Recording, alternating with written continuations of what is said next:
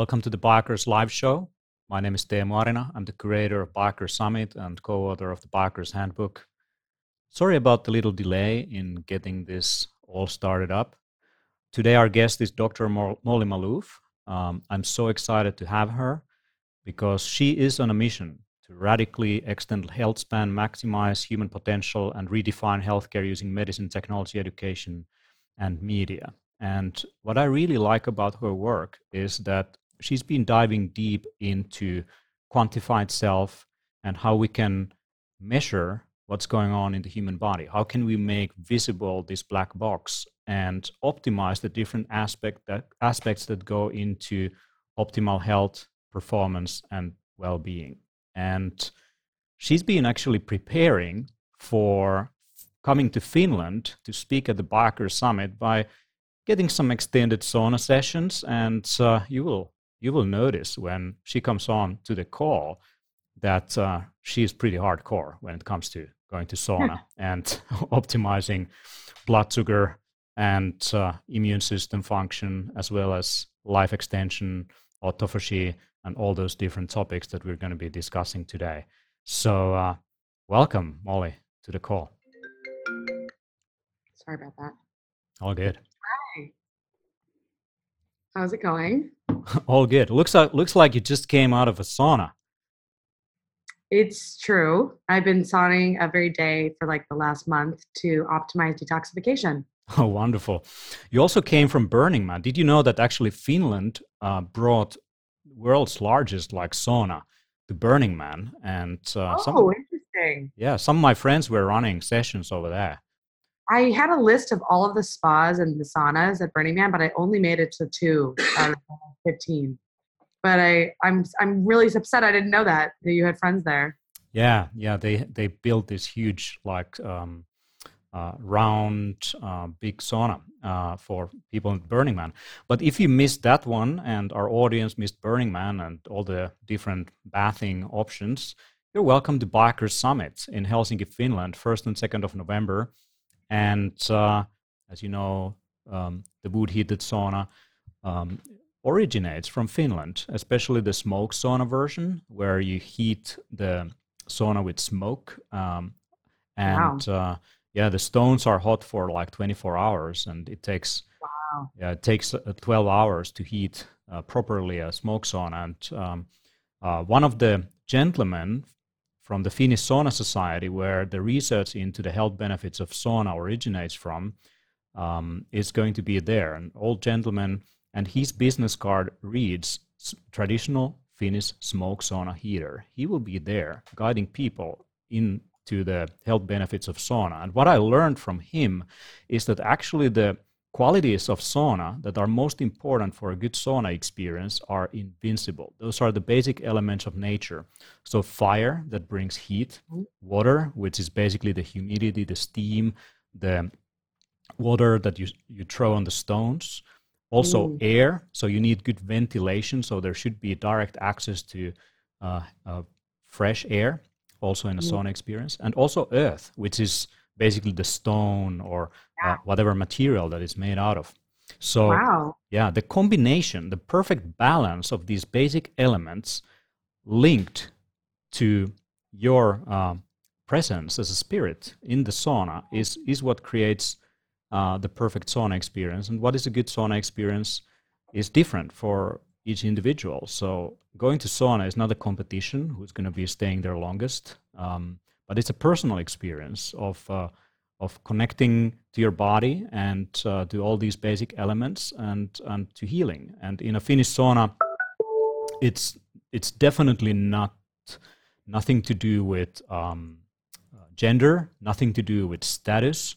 So basically, undress all uniforms and whatever labels you place on yourself and you're just a human being with with other humans there sharing an experience so that's what finnish sauna experience is all about. So i can't wait to do a lot of this. Yeah yeah. So um, dr rhonda patrick came a couple of years ago to finland um, uh, and also visited the finnish sauna society and and she's a big fan of um, of, of bathing as as as as a way of uh, extending extending lifespan. And mm-hmm. uh, she spoke a lot about activating things like the FOXO3 pathway for longevity and all that. So, um, uh, Molly, what, what are your favorite aspects of sauna uh, when it comes to health benefits? Well, the first one I can think of is just the fact that it causes massive amounts of vasodilation in your periphery. So that means it's activating your parasympathetic nervous system. Um, when you're really stressed out, you tend to contract your blood vessels, and that brings blood flow to the central organs. But when you go into a sauna, it causes vasodilation, so it activates the parasympathetic nervous system, and it's deeply relaxing. Um, most people in you know biohacker culture are pretty hard driving, high performing individuals who often don't take enough time for rest and relaxation. So sauna kind of forces your body into it physiologically. Um, I also really love the aspect of detoxification. So, sweating is one of the healthiest things you can do. And it's one of the best things for your skin. It's one of the best things for eliminating toxins like heavy metals and mercury. Um, so, I had high mercury levels, and I decided to start using sauna and glutathione to help eliminate that. And I was really impressed by how much progress I made within a month. I'm going to be retesting soon um, hopefully getting a few more weeks of sauna in before I test my mercury levels. But um, overall, I feel it just enhanced brain function, um, mental clarity, and it's just a really nice way to start a day. I'll um, I know you're not supposed to bring your phone into the sauna, but I found that my iPhone works pretty well within 30, 30 minutes of sauna use. so I basically will like check my email and I'll um I'll do you know some work in the sauna, but um, I also recorded a podcast in a sauna recently in New Zealand at Aroha Retreats. So you can actually get a lot of cool, you know, you can you can have meetings in saunas, you can um, hang out with your friends. It's a great way to just have a social experience. So I invite people to go to this place called the Archimedes Banya in San Francisco, which is a Russian bathhouse, and it's a great way to socialize. So I mean, I love sauna for all the different reasons that I just listed. Oh yeah, you mentioned many good benefits for sauna. One of my favorite things is that if you go to a sauna at least once a week, you significantly reduce your risk for seasonal flu. Um, it increases oh, the yeah. number of yeah, it increases the number of white blood cells, and uh, yeah, it, it really stimulates the immune system in, in, in, a way that you can you can definitely avoid getting sick by doing that on a regular basis. And looking at all these, you know old gentlemen that go to Finnish Sauna Society with white birds and hair, uh, they look extremely healthy and their brains also function very well. And it seems to have a cognitive benefit. And um, personally, what I really like about it is is definitely the clarity, the mental clarity that it brings by doing it on a regular basis. I also heard that it increases your VO2 max if you do it consistently. Yeah, there is so, there is some research yeah. that shows that it's uh, similar to doing uh, some moderate exercise. Right. Yeah. And so one of the things that I do for clients with chronic fatigue is I actually prescribe sauna hmm. because I think it's really important if you can't exercise, you can at least sit in a hot space. And, you know, exercise is life, movement is life, but if you can't move a lot because you're really sick, then sauna might be a second best option. Right. What other things do you prescribe to your patients that are not medication on a regular basis that you find is key and essential for optimal healthy living? Well, as you saw in the video, um, understanding blood sugar and, and understanding metabolism is just paramount to overall health and longevity. So I'm actually fasting right now, drinking a little bit of LaCroix, but um, fasting is free. It doesn't cost anything. It just requires you to understand a little bit about basic physiology and it trains your mental fortitude in ways that um, I think are really important in modern life. I think we become a very fragile world. Um, a lot of people living in modern societies are not as resilient or able to handle significant stress. So, the nice thing about um, fasting is it's a hormetic stressor on the body's physiology that enables you to drop into ketosis very quickly um, even after a 16 hour fast, you can test your body's ketone levels and you can notice that you'll be in mild ketosis. So um, I recommend people measure this with an Abbott Freestyle Libre using basically measuring continuous glucose, but also measuring ketones with an Abbott um, Precision Xtra. And when you can understand your metabolic flexibility through your numbers, and see that you're dropping into ketosis and see that your blood sugar is dropping, but your ketones are rising, you'll know that you have enough fuel to survive. The problem is that a lot of people are metabolically inflexible. So when they try to fast, they don't raise their ketones fast enough. And so they bonk. And when you bonk, you feel absolutely like garbage. You basically feel like you've run out of fuel. And that's not where we want people to be. So I use measurements to actually identify where a person's at. I mean, if you're under a lot of stress, you're going to see your blood sugar actually rise during a fast. And so that may not be the the out like the, the perfect time for a person who's metabolically inflexible to begin fasting.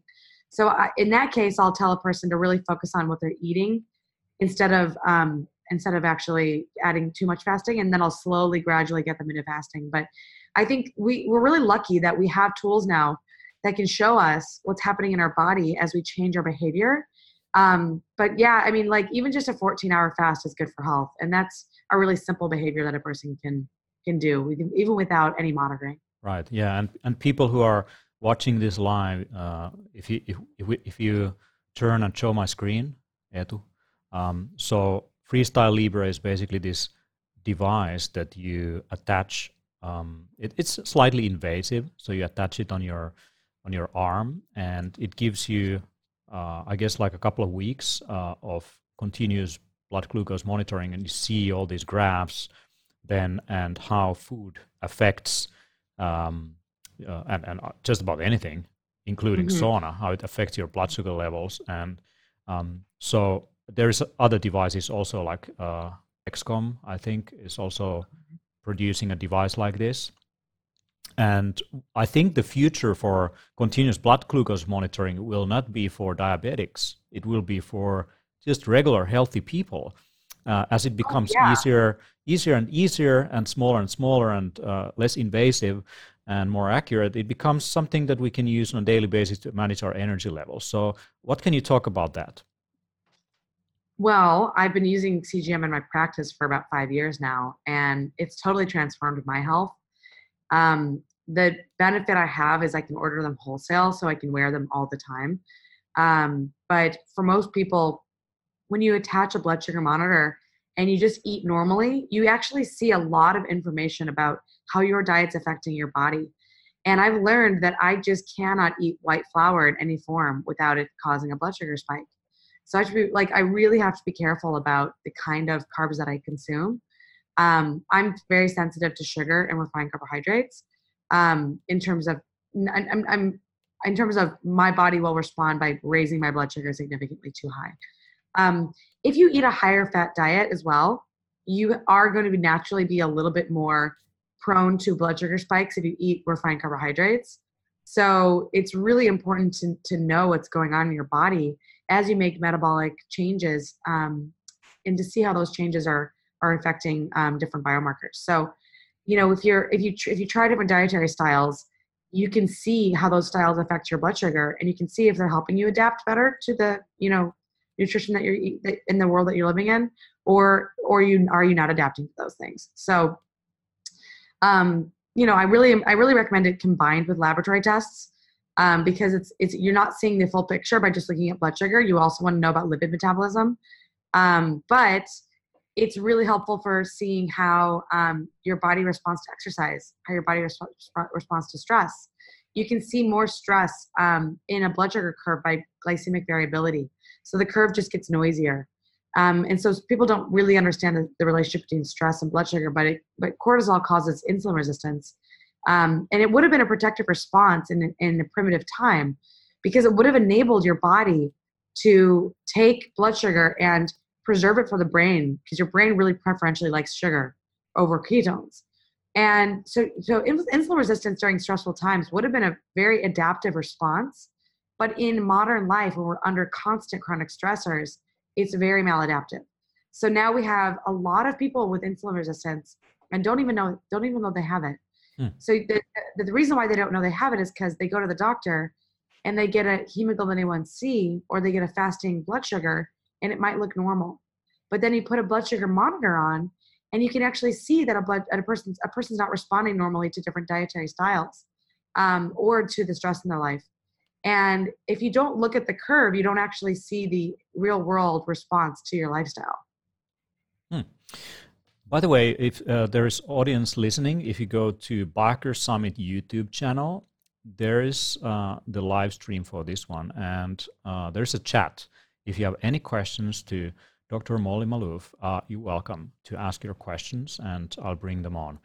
Uh, so I'll be monitoring that um, channel for for any questions that might arise. Now, when it comes to stress uh, uh, in terms of modern lifestyle, um, I guess um, many things, including cortisol, also um, the fact that we are not necessarily uh, living according to our chronobiology, all of those mm-hmm. have uh, detrimental effects on so many different variables in our bodies, uh, including um, blood sugar management um, and uh, uh, hormones and, and so on. So, so what are the consequences of um, kind of pushing the boundaries of um, of this homeostatic uh, equilibrium that uh, we humans are are through evolution designed to live in? Um, can can so so basically, circadian rhythm dysfunction is a really unfortunate side effect of modern life because of the way we've designed societies and cities and lighting in particular. So we've switched over most cities to um, to we've switched away from incandescent lights to LED lights, and um, the problem with that is that the blue spectrum is really bright, and that blue spectrum suppresses melatonin production. So people who stare at screens late at night, who look at their phones way, way too often, um, they're they're just getting too much blue light in their in their eyes, and that they're not actually sending the right signals to their brain to turn off um, alertness. And on top of that, a lot of people aren't getting outdoor sun first thing in the morning. And so they're not getting that beautiful sunlight that sends a signal to their suprachiasmatic nucleus that it's time to be awake. And so people who live in dimly lit um, buildings or who, are, who go to offices with poor lighting um, are also throwing off their circadian rhythms.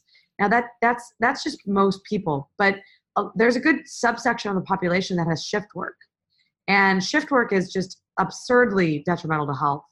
It is it's a, it's a known carcinogen now. It's known to increase risk of cancer, and so if you live um, in a way that's not in alignment with the environment, you're going to develop disease because your genes are are adapted to different era.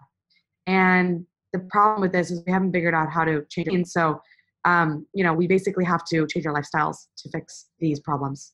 And so I see you're wearing these special glasses to avoid the blue light in your eyes right now. Yeah, these are blue light blocking glasses, and it's evening here in here in Helsinki, Finland, and Molly is in Los Angeles, and it's morning over there. Yeah. So, yeah, um, there is also, you know, the the modern lifestyle is also uh, also full of you know opportunities to eat. Um, so the sun goes down, and we have all this electronic lighting, and we can we can still you know go for restaurants and feed and watch television and uh, have late have late night snacks, and uh, that also seems to have an effect on our blood sugar management. So so what are the consequences of eating after the sun goes down and especially yeah. at night when melatonin secretion starts well if you think about it um, it makes sense for your body to be the most insulin sensitive during the day because you would be using the fuel that you'd be consuming likely through an active lifestyle of hunting and gathering okay so you eat late at night your body is not as insulin sensitive. So you are going to have a higher blood sugar. The same pasta meal eaten midday is not going to have the same blood sugar response in the evening. So, although carbohydrates do contribute to better sleep, they certainly don't. Excuse me, one second. They certainly don't contribute to better blood sugar. Um, so you'll hear a lot of different people talk about when's the best time to eat carbs. I personally think the best time to eat them is around movement and activity because carbs are fast burning fuel. They're designed to be digested and used. Um, and then if they're not being used, they're going to be stored as fat. So to me, it seems very unnatural to eat a large carbohydrate meal in the evening when you're not intending to use the food, unless you want to build a fat store, which would have been very adaptive in primitive times. Because basically, people used eating food to charge their their cell cellular batteries and then to and then to, to store extra fuel in the event that there wasn't food available so the problem is is that food is always available now mm. so i don't think in modern life it makes sense for us to want to store a bunch of extra fat. But if you are trying to gain weight then of course eat as often as you'd like. But if you want to maintain a lean body physique then i recommend scheduling your carbs around your fitness activities, preferably during the day. Yeah, there is a lot of discussion around, um, you know, the fact that the brain runs on glucose, and um, I was recently reading an uh, an analysis of, of this from Virta Health, uh, the team behind that company. Mm-hmm. If if we can have my screen up, and you can also show Molly what I'm looking at, Eetu and also, yeah, thank you. Yeah, just a second. Here we go. And let Molly also see what I what I see.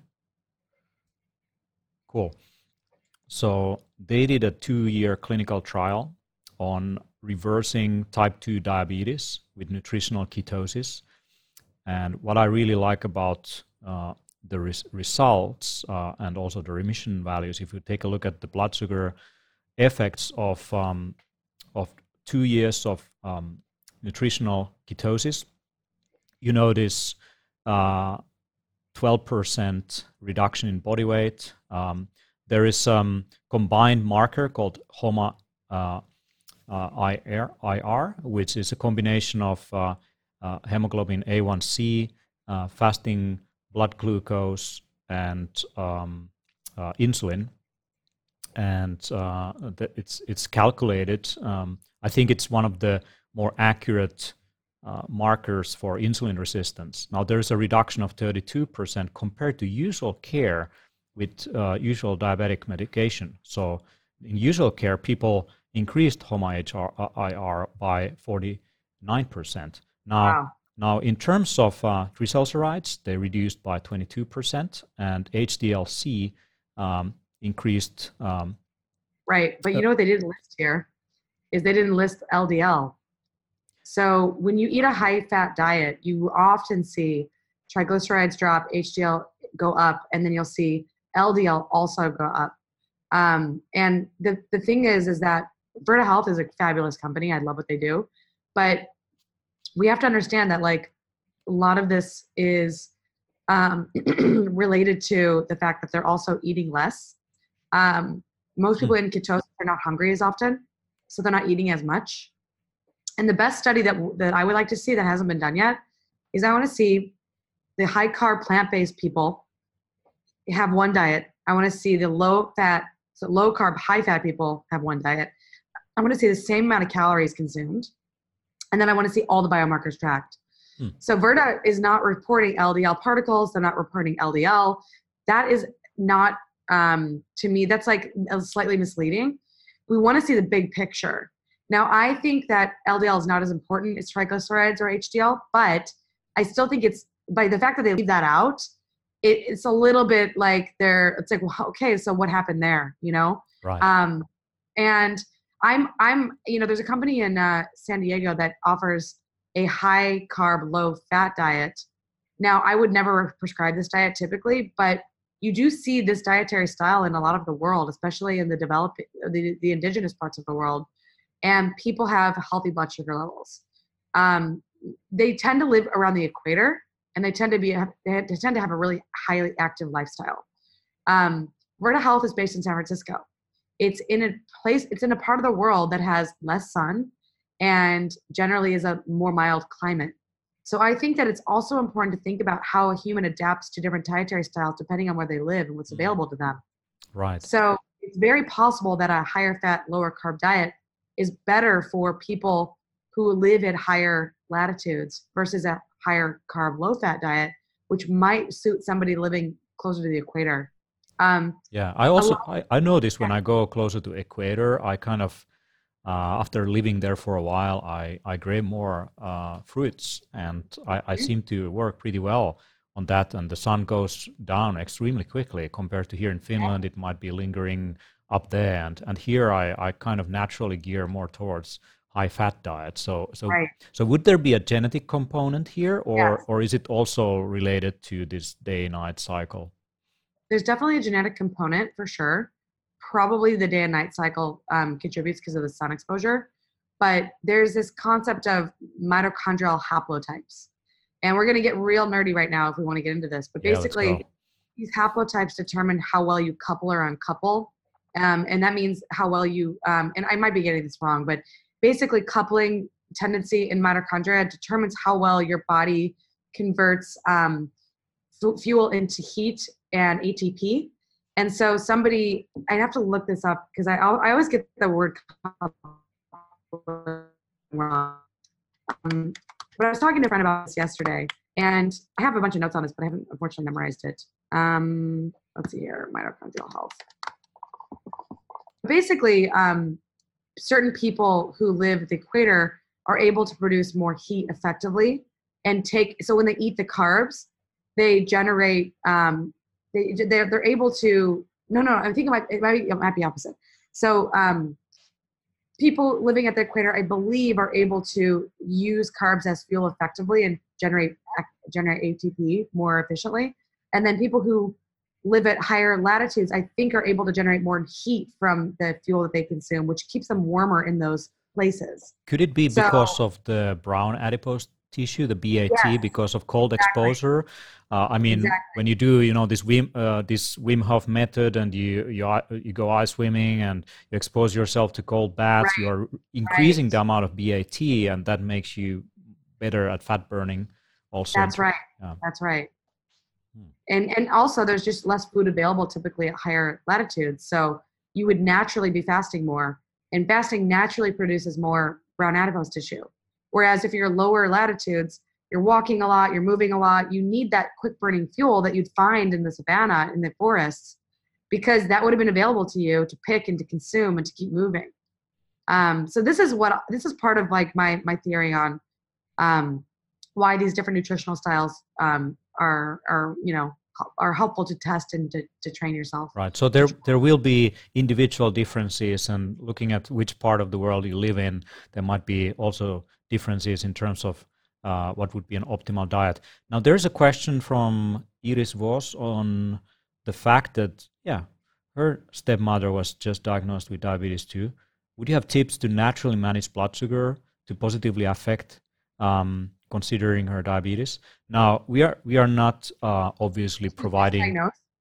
Yeah. Um, can you? Repeat? Oh yeah, we're not medical advice for no, sure. No, not at all. This is just uh, like just you know theoretically, if we if if I had like pre-diabetic um, markers going on, um, what would you do in terms of nutritional intervention? Like, um, for example, why don't I talk about my own health, um, which I think is something that I can speak on. Um, a few years ago, I put a glucose monitor on, and I thought I was in really good health. I was eating healthy food, I was eating healthy ingredients, but I had what I call pre-pre-diabetes and that means I was right below prediabetes. My fasting blood sugar was in the upper 90s, and my postprandial blood sugar was right below 140, sometimes hitting slightly above 140. And so I was saying to myself, well, I'm not a diagnosis yet, but I definitely want to start moving the direction of my blood sugar in in the ways of better health. And that's when I realized something. Um, when I started doing research on blood sugar, I started realizing that blood sugar is just a marker of our ability to adapt to the life that we're living. And is our lifestyle adaptive or maladaptive to health? And so blood sugar is kind of a mark, it's like a it's like a really great marker for overall health. And so when I think about a person who's becoming more diabetic, more pre-diabetic, it's like their body's homeostatic set points are slowly fast slowly moving in the direction of worse health. And it's it's this body's way of saying i'm trying to adapt i'm trying to adapt but i'm getting stuck i'm getting stuck and i'm getting and basically their their their set point keeps moving as their body is not adapting and so you have to ask yourself why is your lifestyle not contributing to an adaptive response And maybe it's that you're eating too much fast food or, or high, high fat, high sugar foods. The, the top three sources of calories in the American diet are like pies and pastries and sodas and, and like breads, okay? These are typically high carb, high fat foods. People put fat on bread all the time, right? Yeah. And the breads that we're eating are, are GMO grains that are really not adaptive to the microbiome. So we eat these foods that damage the microbiome. We eat these foods that damage our blood vessels through blood sugar spikes, and our blood and our body starts surging insulin to respond to these foods that are causing metabolic disarray. On top of that, we have really high stress lives, and we don't realize where our stress is coming from because we don't wear heart rate variability monitors, so we don't see what's causing the blood sugars, the blood, um, the the blood pressure and heart rate spikes, which are happening when you're responding to stressful situations. So, you know, I like the Garmin vívosmart 4 because it shows you your heart rate. It shows you your heart rate variability. Yeah. It's really inexpensive. It uses Firstbeat technology. Yeah, I also um, have have a, a device like that. So this is a Gar- this is a Garmin VivoMove HR, and it has the Firstbeat technology. Firstbeat is, by the way, from Finland, and Firstbeat, to my knowledge, is probably coming to Biohacker Summit also. Exactly. Yeah, and, and Garmin has, oh, has built in algorithms. Mm. Yes, exactly. People need to know this because this is a, this is a really powerful tool you can wear. And like I would wear the vívosmart, and I was under a lot of stress, and it would actually remind me to breathe. It would t- it would know that my heart rate was high, and it would it would actually send me a signal you need to relax. Um, the other thing is movement, right? Like the, three top causes of damage to mitochondria, according to um, this one this one expert in uh, Columbia University, Martin Picard who I really look up to, is overeating, inactivity, and too much stress. So the way that I think about this is overeating any food, even healthy food, is like pouring too much gas into your gas tank. It's not good for the engine. It's not good to over overfill your tank. You want to drain your tank regularly. You want to drain the glycogen stores, which is your carb stores, and you want to tap into your fat stores fasting is the way to do that. So I tell people to start with nutrition, up the, the really pigmented fruits and vegetables, reduce the packaged processed foods, and increase the um, healthy lean proteins. And that will naturally lower your blood sugar. But then you'll want to start fasting when you're metabolically more flexible. And that's that means starting with 14 hours of fasting for a few months and then upping it to 16 hours and then adding a 24 hour fast, maybe a 36 hour fast if you're you know a rock star like like me um, i do a 36 hour i do a 72 72 hour fast every quarter and i'm actually starting to organize fasting retreats with friends of mine hmm. to get people trained in how to fast um, the last time i did a three day fast i had the most unbelievable surge of energy after i added back fitness when i started eating again and it was one of the most amazing rejuvenating experiences that i, I like to do every quarter um, but then fitness moving after meals is a great way to dispose of the blood sugar. So just walking 15 minutes after a meal, doing a wall sit if you're at work for two minutes. This can drain, this can basically take your muscles, put them into an active state where they don't need a lot of insulin and they can take in the blood sugar. So that, I mean, these three things alone, um, as well as adding the supplement berberine and maybe vanadium and chromium, which are often deficient in people with blood sugar abnormalities, um, chromium is a really valuable use, valuable supplement. Berberine is a really valuable supplement. Um, chromium around 400 micrograms a day is what I typically like to take myself, and I also like to take berberine, 500 milligrams um, with meals. Um, I take it once a day, but some people, you know, take it more often if they they have worse blood sugar.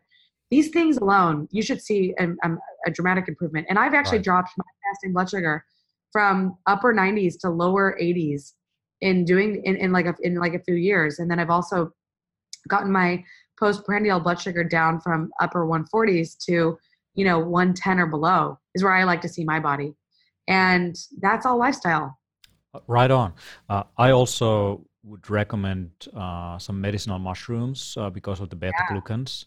Uh, yeah. The beta glucans are, are great for blood sugar management. Also, maybe some vinegar um, oh, before oh, vinegar meal. Sure. Vinegar is definitely good for uh, gluconeogenesis.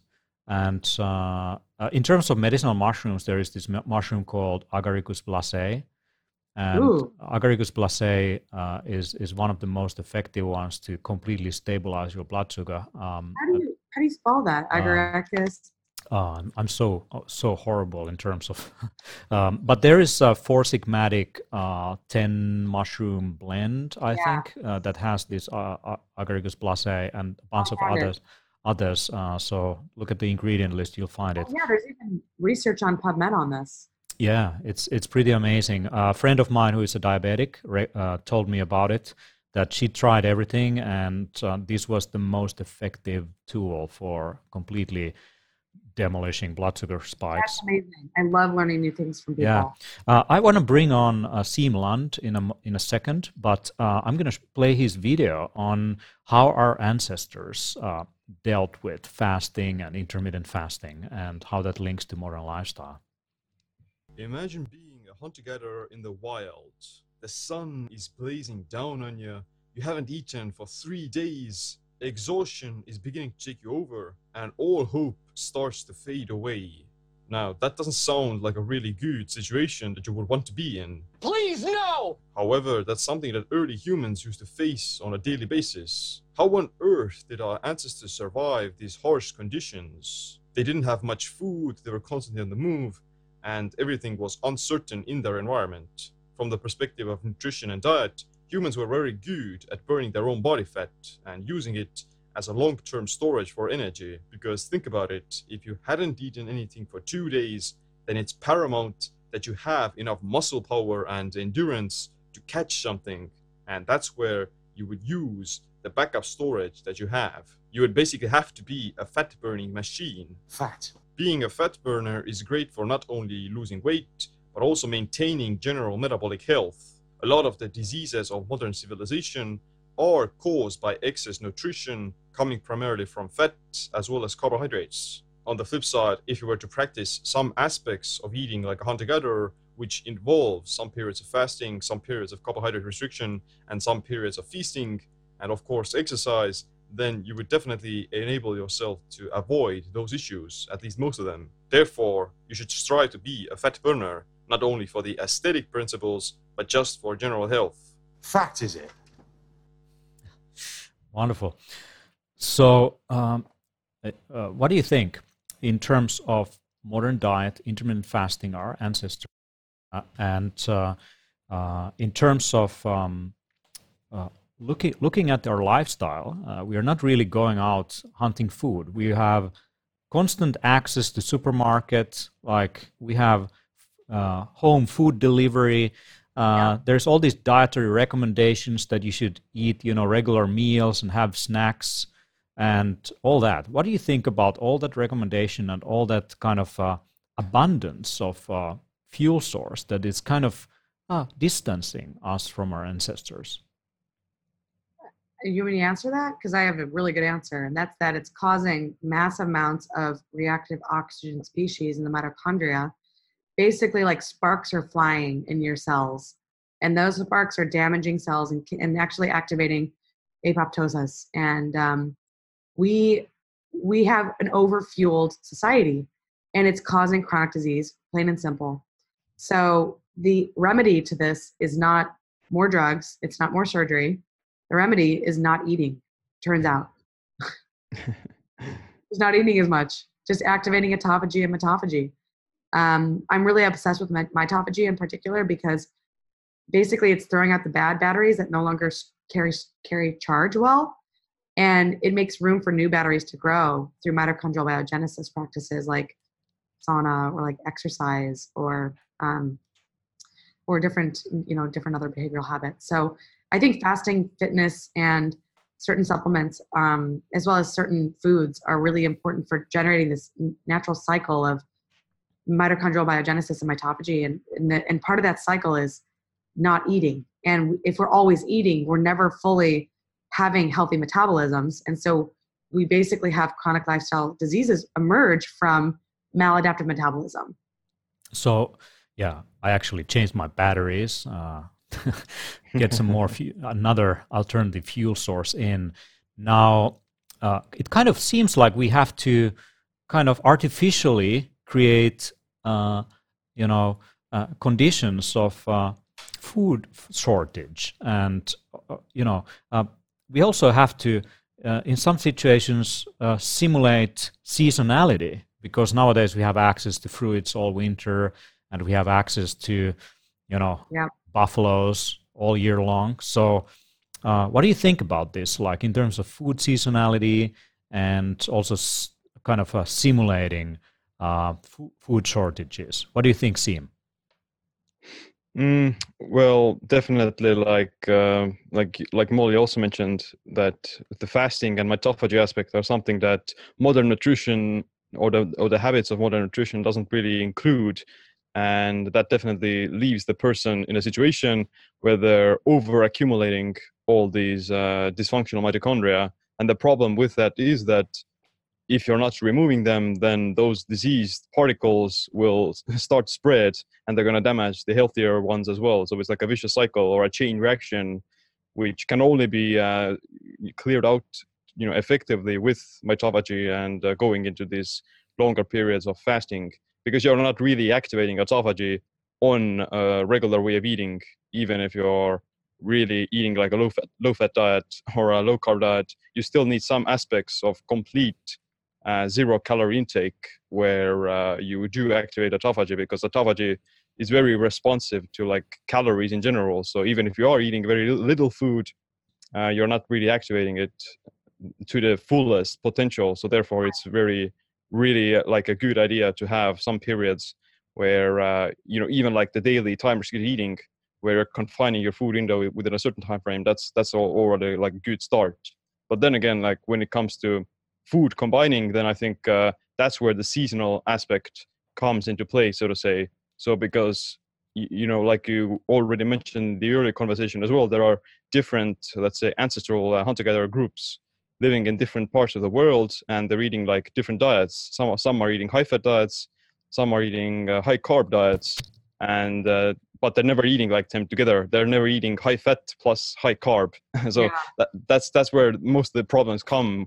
That's where like insulin resistance uh, stems from as well. So you're uh, raising insulin with the carbs but at the same time you're damaging your beta cells with the with fat and uh, you're keeping your blood sugar elevated for longer etc and uh, th- that's where most of the kind of problems coming from.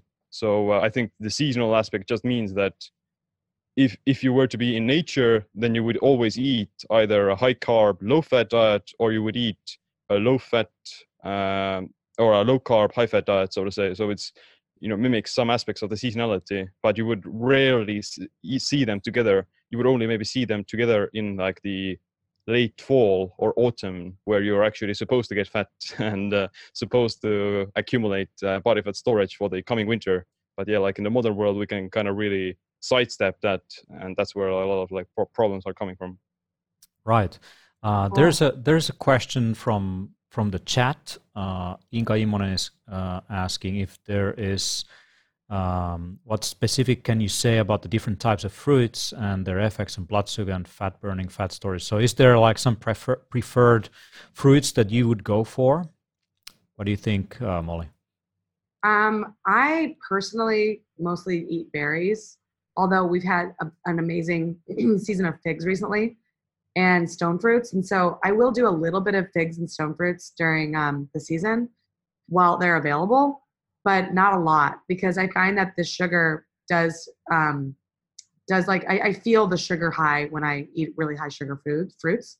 But I do think that if you're gonna if you're gonna have fruit, um, seasonal is always best but you really can't get can't go wrong with berries. They tend to be the one that I eat year round, even though they're probably not available year round where I live. Um, but they see, but you know, I just I really like the highly pigmented fruits that um, have a lot of phytonutrients. Um, I don't do a lot of mango or banana um, unless I'm traveling to like Singapore, and I'll have like it'll be like a like a treat here and there. My favorite fruit is durian, but I don't live in a place that has durian, so I don't eat durian regularly. But if I lived in Singapore, I'd probably eat durian for breakfast like every day. That's Yeah. amazing. Durian is like it, it smells like garlic. It reminds. It doesn't smell like garlic to me. Yeah, it's like a combination of putting mango, like if mango and avocado and garlic made love, it would be a don't think durian. it's garlicky. I don't get an allicin smell from it. I get. I think it's. I think honestly, it's like it's a pungent smell for sure, but it's almost like a. I don't know, like it's the the texture is just magical. Yeah, it smells like old socks. I don't think it's. I don't think it smells like that. I really don't. I, It's I a really it's- pungent fruit fruit scent. What what um what I like about durian is that when once you start eating, you can't really stop. It gets better with every bite, for sure. It's It's, just so good. I mean, I could eat a whole. I can literally eat a whole durian myself. One one of my big favorite fruits in terms of putting into salads is pomegranate. Oh, I Mm. love pomegranate. Yeah, I love pomegranate just because um, it's super high in phytonutrients. I think that's a pigment, like a richly pigmented, colorful food, is ideal. Um, I I really like prunes as well, um, just because you know they're they're they've got a lot of sorbitol. They're a great la- natural laxative, but they also just taste good. I think they taste really tasty. Mm. I'll eat like a couple of those here and there. Um, I use them in like a chia pudding as a sweetener, um, which I think is really really tasty. Um, but yeah, I, I really go for the the darkest, most pigmented stuff. I don't eat a ton of the high sugar fruits, um, unless it's a special occasion and I feel like it. But yeah, I mean, like one of the well, the thing I did right right when I got back to from Burning Man, I made um, and this is like me. This is my version of junk food, by the way. Like I made a a natural ice cream out of coconut and um, fig, basically just coconut, fig, and a little bit of sea salt, and um, you put it in a blender and it is a high sugar, high fat treat. But if I'm gonna eat that versus like dairy ice cream, I think it's a better option. Yeah. You know. I think people should upgrade their candies. We have uh, Olli Posti is a, is a Finnish guy who wrote a book, a book called uh, Supermarket Survival, and he Yeah. he speaks there about upgrading like candies to alternatives that you can find from uh, a store. For example, maybe frozen frozen candy. Yeah maybe frozen blueberries uh, could be one Mhm. option. Yeah. Um, he also recommends things like dates that you can dip into something like uh, licorice. Uh, honey is a, is a is a is a great um, way. You can dip all kinds of things into honey. I would be careful with honey though, just because it is a really high sugar Yeah. item. Fructose. I I make um, a date caramel with raw almond butter, and from like a really great supplier, this grocery store in Mill Valley. And I also add um, maca and mesquite and salt, and then I make like a um, mushroom-based cacao, and then I'll make a seeded base out of like sesame seeds, chia seeds, flax seeds, and and honestly, like it's it's a it's like a candy bar, but it's all natural ingredients. And I'm telling you, every single person I've made this for, they're like, "This is incredible," and it doesn't touch your blood sugar. Like Right. you won't even you would not see a spike in your blood sugar. So Um, so so uh, Siim, what is your favorite? Uh, and after that, I'm actually going to show everyone something interesting from my screen. So what what is Siim your favorite fruit? Um, I would say maybe like uh, I also like primarily eat some uh, berries like blueberries and uh, bilberries. Uh, but uh, if I were to go for like a higher carb fruit, then maybe uh, either like pineapple. P- Pineapple is really good. I, I like it for the digestive enzymes. mhm. Uh, but usually, even like a grapefruit is a really good one that I sometimes enjoy.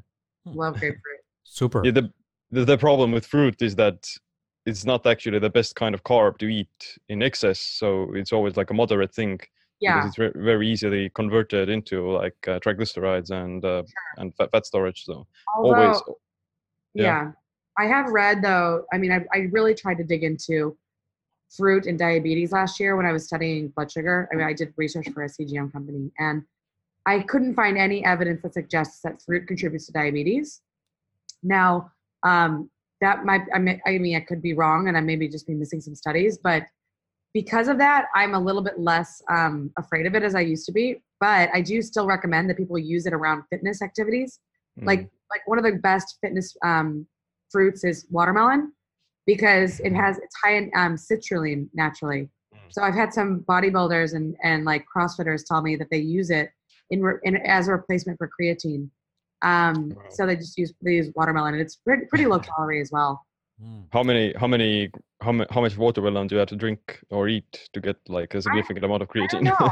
I, I don't. I, I'm not actually. I'm not exactly sure. It's. it's I think it's more for, more about the citrulline and um right. and a, a few other you know um antioxidants that they they're looking for. That's that's great advice. Uh, another not really fruit, but a root vegetable that I like to enjoy before workouts is beetroot because of the nitric oxide and Yeah. uh, vasodilation effects. Uh, let's take over my screen, and I'm gonna show uh, if you if you can also show them what I'm seeing. So uh, on Instagram, there's a great account, jesse.inhauspe. I, I, I I don't know if I completely butchered that name, but take a look at that. Uh, it's a great profile. Uh, she's been using a continuous blood sugar monitor uh, to see the different effects uh, the different combinations of breakfast might be having on your blood sugar. So here you see, for example, if you have some kind of high carb kind of uh, protein bar versus uh, a keto bar, how that affects your blood sugar. Here's another example on um, uh, having uh, like some, some kind of uh, jamba juice in an empty stomach, so some kind of high carb kind of drink um, uh, versus uh, having it right after lunch. So you might want to also consider timing when it comes to high carb um, Oh, yeah. intake. Here is another uh, example: whole wheat toast versus whole wheat toast with unsweetened peanut butter. Can you see that? So there is less of a spike with peanut butter. Um, Mhm. uh, so another reason to have peanut butter, I guess, for some people. Uh, here is another example on alcohol. So having a bottle of beer versus two glasses of champagne. As you can see, champagne, no spike in terms of blood sugar. I guess if you drink more, that that will change. Um, so so yeah, and, and sometimes like um, let's, let's see, I think there was some some really great examples. Yeah, here is chocolate. So 70% chocolate versus 75% chocolate or more. You can see less of a blood sugar spike. So another reason to go for um, chocolate that is uh, is high high in terms of um, of chocolate content. And here is uh, fat-free milk versus whole milk. Not much difference here. And uh, you mentioned stress. So stressful meeting, uh, more of a crash in terms of blood sugar after the meeting versus uh, another stressful meeting with the boss. so, so yeah, um, there is. Uh, uh, oh yeah, here is like one of the worst things you can probably have for breakfast is cereal. So, special Yeah. K, not a good thing. Definitely, not at all. I think this is this is all great stuff. So. Remember, our body. Yeah, I, I love this one. Apple, kale, cucumber, lemon, ginger, celery juice. One of my favorites. Versus just having uh, like a coconut water. Both will result in a blood sugar crash right after. So the the sugar will definitely absorb pretty quickly with these. Uh, so there are great examples. Um, and and this this this one I think is very practical for anyone who's having breakfast. Have your protein first. So having eggs and beef jerky first and then you know having your special k versus having the special k alone. Um, people have probably noticed that when you go to a restaurant the first thing that they bring you is bread. We are conditioned to have you know carbohydrates quickly so we associate um, feeling hungry to having a piece of bread. So they're just you know programming us to crave for bread. Now if we actually brought something like in the mediterranean they have tapas. So you have like let's say some some sausage or something like this to start your meal uh, before you have your carbohydrates that might be a better idea. It's kind of priming your body that hey there's some food coming in with that protein and uh, so your your body your blood sugar control would be better equipped and probably also your digestion in terms of slowing down the absorption of all those carbohydrates. So um, having your protein first might be a good idea before having that i guess ice cream or something like that so what's your take on some of these examples I think it's really important for people to see, you know, how one person's body is responding to different foods, because you might try the exact same experiments and have a totally different response, because your Mhm. body's unique, your microbiome is unique, your lifestyle is unique. I mean, I really loved, I love the set, the the one that she's got on um, the same chocolate caramel at 6 p.m. versus 9 a.m. Like a completely different response. I mean, it's just it's a, it's just a great example of how your body's more insulin sensitive in the morning versus at night. Um, I actually want to meet this girl. I think she works at 23andMe. I'm gonna have to meet her. Yeah, she works for 22andMe, and uh, uh, uh, here is the chocolate caramel example. So if you have chocolate caramel at 6 p.m., much more of a of a spike versus having it as a breakfast thing uh, right after waking up. So yeah, there's a chronobiology, uh, uh, chrononutrition kind of element here that you can see. All right. I think it's also I think it's also important to kind of have this broader perspective in terms of like what's the uh, overall uh, you know fluctuations in the blood sugar throughout the entire day because it may be somewhat misleading in aspects of okay you see this slightly higher spike in that particular meal for example but if the rest of the day is you know r- relatively flatlined then it's not that big of an issue in a sense because uh, in my in my opinion like a slightly higher blood sugar response to a meal that's not necessarily a bad thing as long as the spikes themselves are less frequent. So if you're constantly spiking the insulin then that can be a problematic but if you're like only spiking it let's say for instance once a day and uh, that's it then i would imagine that the healthy metabolism would you know just uh, recover from it quicker in a sense so so all, it goes back to again like the higher eating frequency plus the high carb plus high fat foods that keep the blood sugar just elevated for too long and keep the keep the person in this state of uh, hyperinsulinemia. Mm. So uh, let's let's see if there's any questions on the chat. Um, uh, yeah, do you believe in a DNA-based diet? Uh, so basically, I guess like doing some kind of genetic testing and then going for nutrigenomic recommendations. Do you think, Molly, that is uh, prime time already in terms of uh, uh, things, or is it just a gimmick and the research is still out there? You know, I used to think that it was really, really important and valuable, but I now know that there's, it's like in terms of nutrigenomics, like it's mostly valuable for supplements and vitamins and vitamin metabolism than it is for things like saturated fat per se. Although, like, I am an ApoE4 um, carrier, so I do seem to raise LDL when I eat higher saturated fat diet. Um, so it can be useful. There are certain things that you can you can you can, and I do test it on every client because I think it is useful, but it's not enough. So it's it's necessary, but it's not sufficient to to de, to define a dietary style. You actually need to do other testing on top of that, like um, blood labs and nutritional evalu- like or urine organic acids for nutrition evaluation.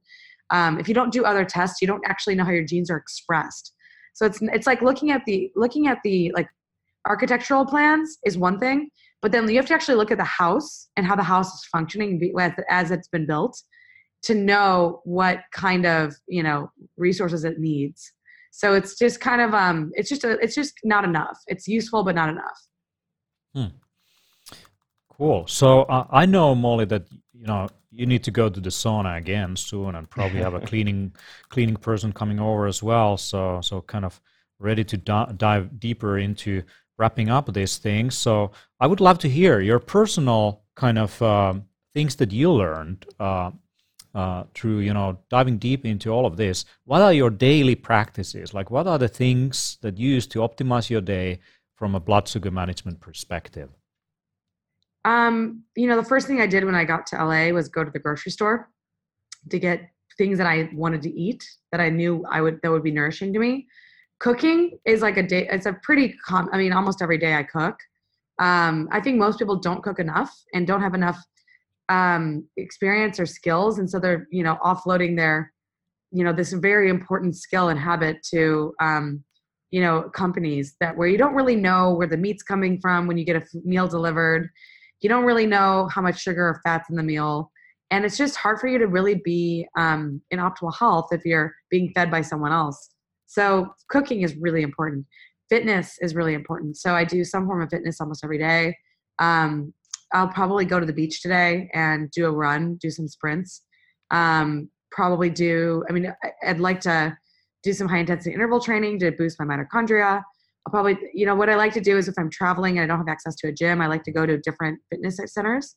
Um, but I like to do weightlifting, yoga, and HIIT training. And then I'm interested in getting into cycling just because I, I like the way it feels to cycle and I like cardio.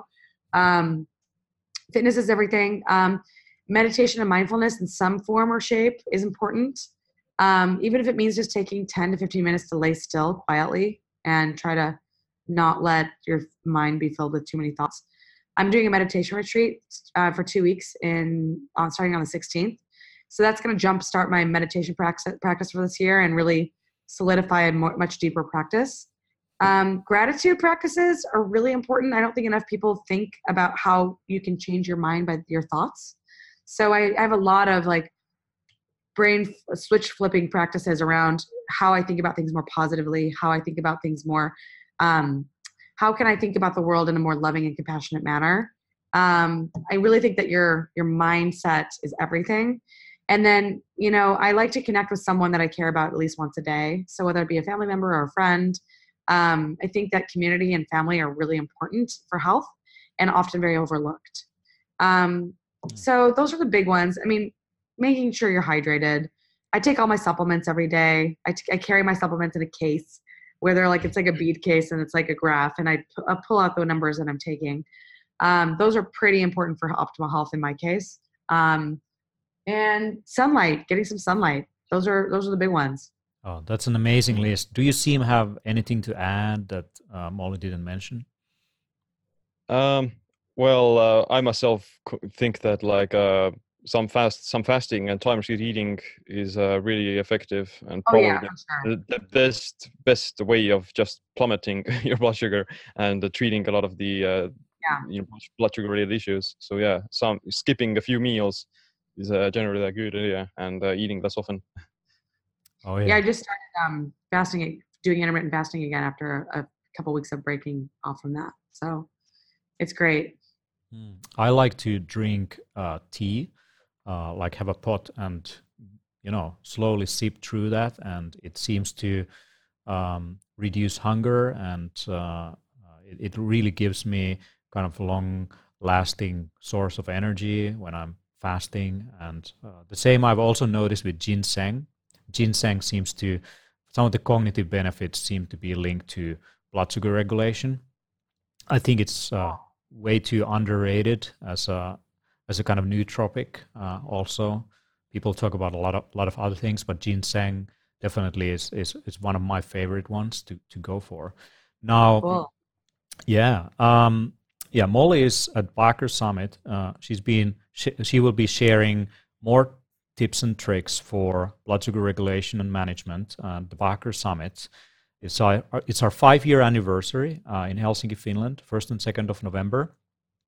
And uh, yeah, there's everything when it comes to optimizing your day 24 7, how you can track uh, different aspects of your day, including blood sugar, how you can look at your diet and exercise and yeah, meditation practice, uh, uh, all the different things that go into working and having all that energy and joy and playfulness in your in your day to day life uh, to become a better version of yourself. So that's that's what we're diving into. And uh, we have actually an offer. So if you haven't yet booked your ticket, you can actually get it at the early bird price uh, by using the code MOLLY. Uh, you get 50 euros off uh, of a regular ticket. So go to biohack.to slash uh, 2019. So biohack.to slash 2019. And you'll be able to see who's coming over and and book the tickets. And if you're not able to come in person, we also have a live stream available that you can sign up for. So there's a live stream ticket, and uh, you can you know watch 40 keynotes uh, as as as those unfold and get the recordings as well. Now, with that, I, I really thank you, Molly, for coming on the show, and I also appreciate greatly your authenticity of uh, actually coming straight from sauna. And that's what we're going to see a lot at the Biohacker Summit. Definitely people coming out of sauna or a cryo chamber or an infrared sauna uh, doing you know some bunch of crazy biohacks and uh, being themselves and and that's amazing you know the world needs people like you uh, to show the way thank you thanks for showing me all these new cool ingredients i, I hadn't learned about yet so thank yeah. you for that yeah I'm, I'm looking forward to your visit to finland and uh, with that uh, you know enjoy the rest of your day uh, i'm going to enjoy the rest of my evening and thank you Siim once again for coming online and to our audience over there. Uh, have an extremely healthy uh, weekend. And if you uh, are looking for some biohacking that you may want to do, consider going for a sauna. That might be one of the great things for your health. Do that once a week, and you will see the benefits unfolding as you age. So, thank you very much, everyone. And uh, we'll be actually joining on Saturday with uh, Jaakko Halmetoja, uh, the co-author of Biohacker's Handbook, and the discussion topic will probably be about nature connection and uh, the health benefits of all of that and his own practice when it comes to spending as much time in the wilderness as possible. So, with that, see you next time.